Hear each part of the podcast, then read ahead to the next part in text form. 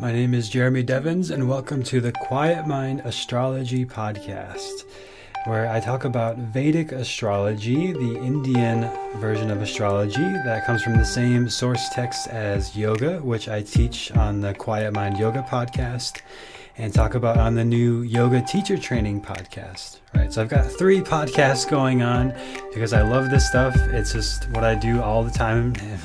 In my free time and my work, I'm always thinking about yoga, Ayurveda, Vedic astrology, these origins of yoga, but also moving them forward into modern day times and applying like like I talked about in the last season, applying the sort of recent findings of the outer planets to Vedic astrology. And what I'm going to be talking about now in this new third season of this podcast, first we talked about the signs, then the planets, and now the houses, or in Sanskrit, bhava. All right, so I'll talk about what the houses mean, how you can apply this to your life, and I'm going to give you an overview in this episode of what the houses are, why you should care about this, and how this can make all the difference in understanding what the placements mean in your chart, but especially what the transits mean for you. All right, so I always talk about the transits every month, what's going on, uh, but that all makes much more sense when you know what houses it's affecting. All right, so I'm going to talk about all that in today's episode, and this episode is brought to you by the Quiet Mind Guide to the Planets. which you haven't, if you haven't downloaded that already, that's a super helpful, simple PDF that talks about what the planets are, how they affect you, and then there's a little worksheet so you can start to implement and understand this yourself. So it's quietmind.yoga slash astrology to get that free guide. And you'll want to listen to the last episode, the season two finale, uh, The Quiet Mind Guide to the Planets. It walks you through that whole PDF worksheet so you can fill it out with me as I talk through it and you can start to integrate and remember this stuff and apply it to your life. All right, so we're going to get into what the houses are. So in Sanskrit, the word for houses are is bhava, and the translation of bhava is more than just a house. Actually, it's it's much more than that. It's it means being or worldly existence, but also becoming. So what you're becoming, and it can even mean birth.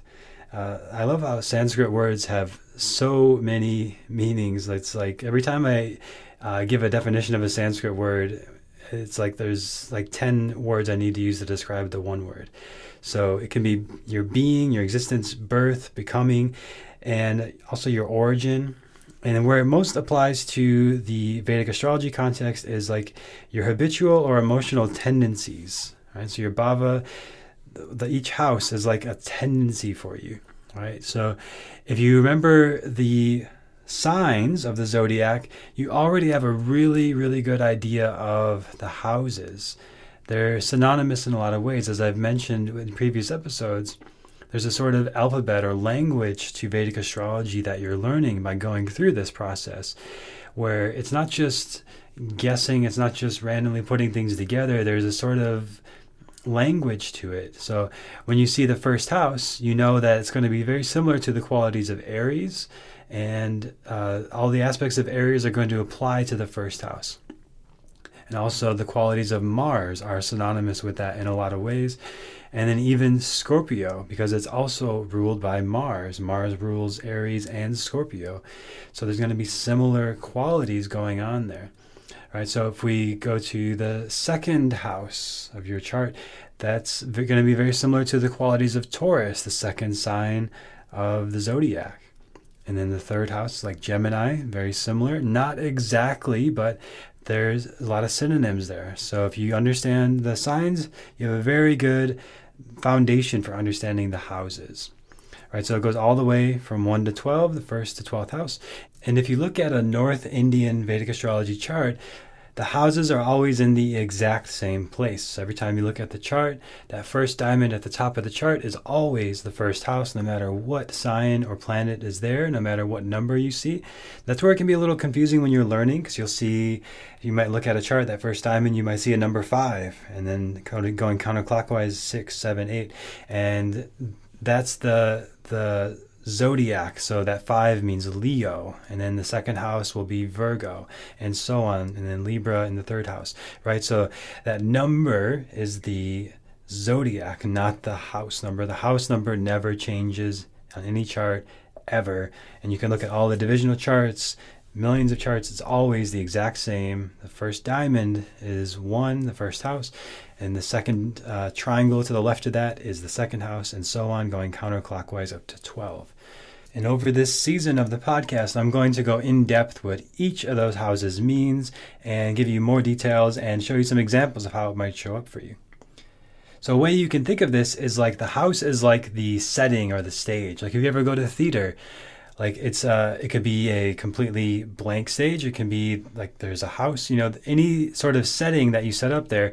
So for example if you put a house there now you're talking about the fourth bhava of vedic astrology the fourth house because it's similar to cancer. So if you want to understand things about your home your car your automobile any sort of containers or vessels uh, can be a vehicle motorcycle anything like that uh, you're going to look at the fourth house to understand that. More so than cancer itself, more so than the sign of cancer, uh, the fourth house is where you can really see that.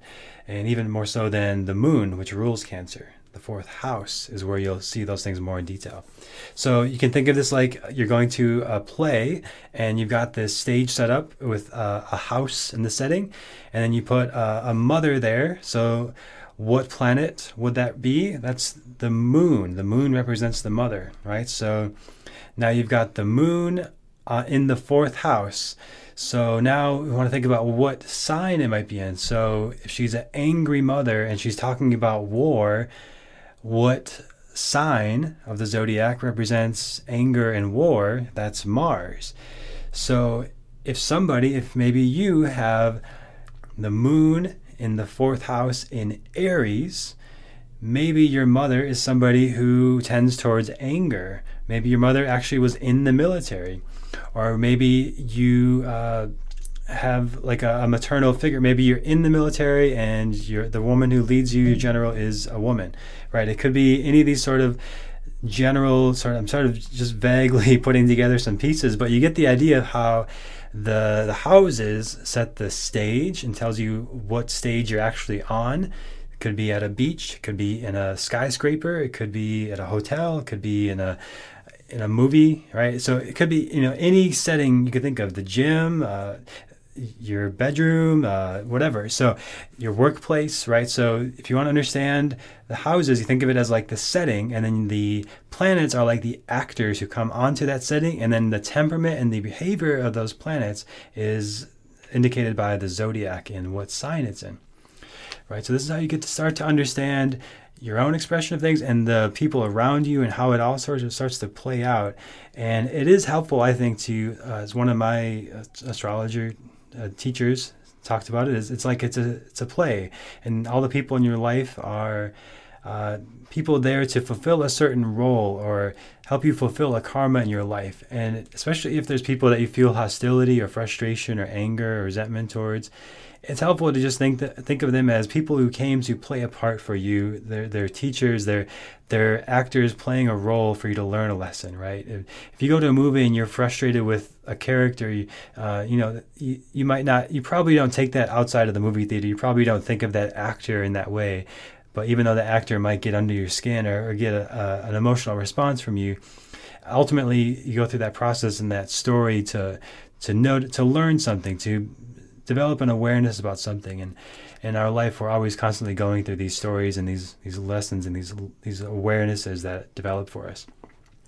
And a really interesting thing about the houses this is very distinct to vedic astrology is that in the the vedas they talk about four unique goals of life. And we can actually see each of those four goals in the houses. So this is a place that you can start to understand in more detail for example, what your dharma is or your purpose in life. And I'm going to talk about this more in the end of this season because it'll make more sense when I can talk about each house. But I'll give you the overview now. And basically, there's the four houses and or the four sorry the four goals of life, as it's as talked about in the Vedas, and they are dharma, artha, kama, and moksha. Right. So what do those things mean? Dharma is like your path, your duty, your destiny, and that's Uh, you can see that, you can understand that better by looking at your first, fifth, and ninth houses of your chart. First, fifth, and ninth houses of the chart. right? Again, I'll explain more about this in detail later, but you're going to want to remember this as we go through and talk about each of these houses. Especially next week when I talk about the first house, that's going to give you a lot of indication about your dharma, your path in life. The Artha houses talk about your resources, wealth, and abilities. These are the second, sixth, and tenth houses. The Kama houses talk about your desire, pleasure, and enjoyment. We all know the Kama Sutra. Everybody knows those words. Well, Kama is talks about your desire, your pleasure, and your enjoyment in life. That's the third, seventh, and eleventh house. The moksha houses talk about a liberation, enlightenment, and union. This is the fourth, eighth, and twelfth houses. And you better believe if you're interested in yoga and in Vedic astrology, you got a lot going on, or at least some aspects to those moksha houses, the fourth, eighth, and twelfth houses. Right? So, this is my really brief, quick overview of the houses, what they mean, and how we can start to implement them into our lives, right? You can see it's very practical. So if you want to, maybe like something I'm working on right now is taking less time off, or taking some time away from my work. So putting down my work because I love my work so much, right? That's my in my Artha houses, in my 10th house, a career, my abilities. I love that stuff. But I've also got to take time for pleasure. Otherwise, I'm going to get burned out. So I've got to look at my Kama houses, look at the third, seventh, and 11th houses and see maybe if I, maybe there's some areas I can put more attention on to bring things back into balance right? So, and hopefully this helps you to start to think about where maybe things have gotten out of balance for you, where you can start to bring things back into balance. And hopefully, hopefully this gets you excited for next week's episode where we're going to talk all about the first house. And that's more about your path, right? And you definitely want to understand all the houses, but the first one is real foundational understanding your path, your sort of identity, who you are, and why you're here. Right? It all starts there. And I'll have a free guide starting next week. But until then, right, you can check out the guide for the last season and the Quiet Mind Guide to the Planets is over at quietmind.yoga slash astrology.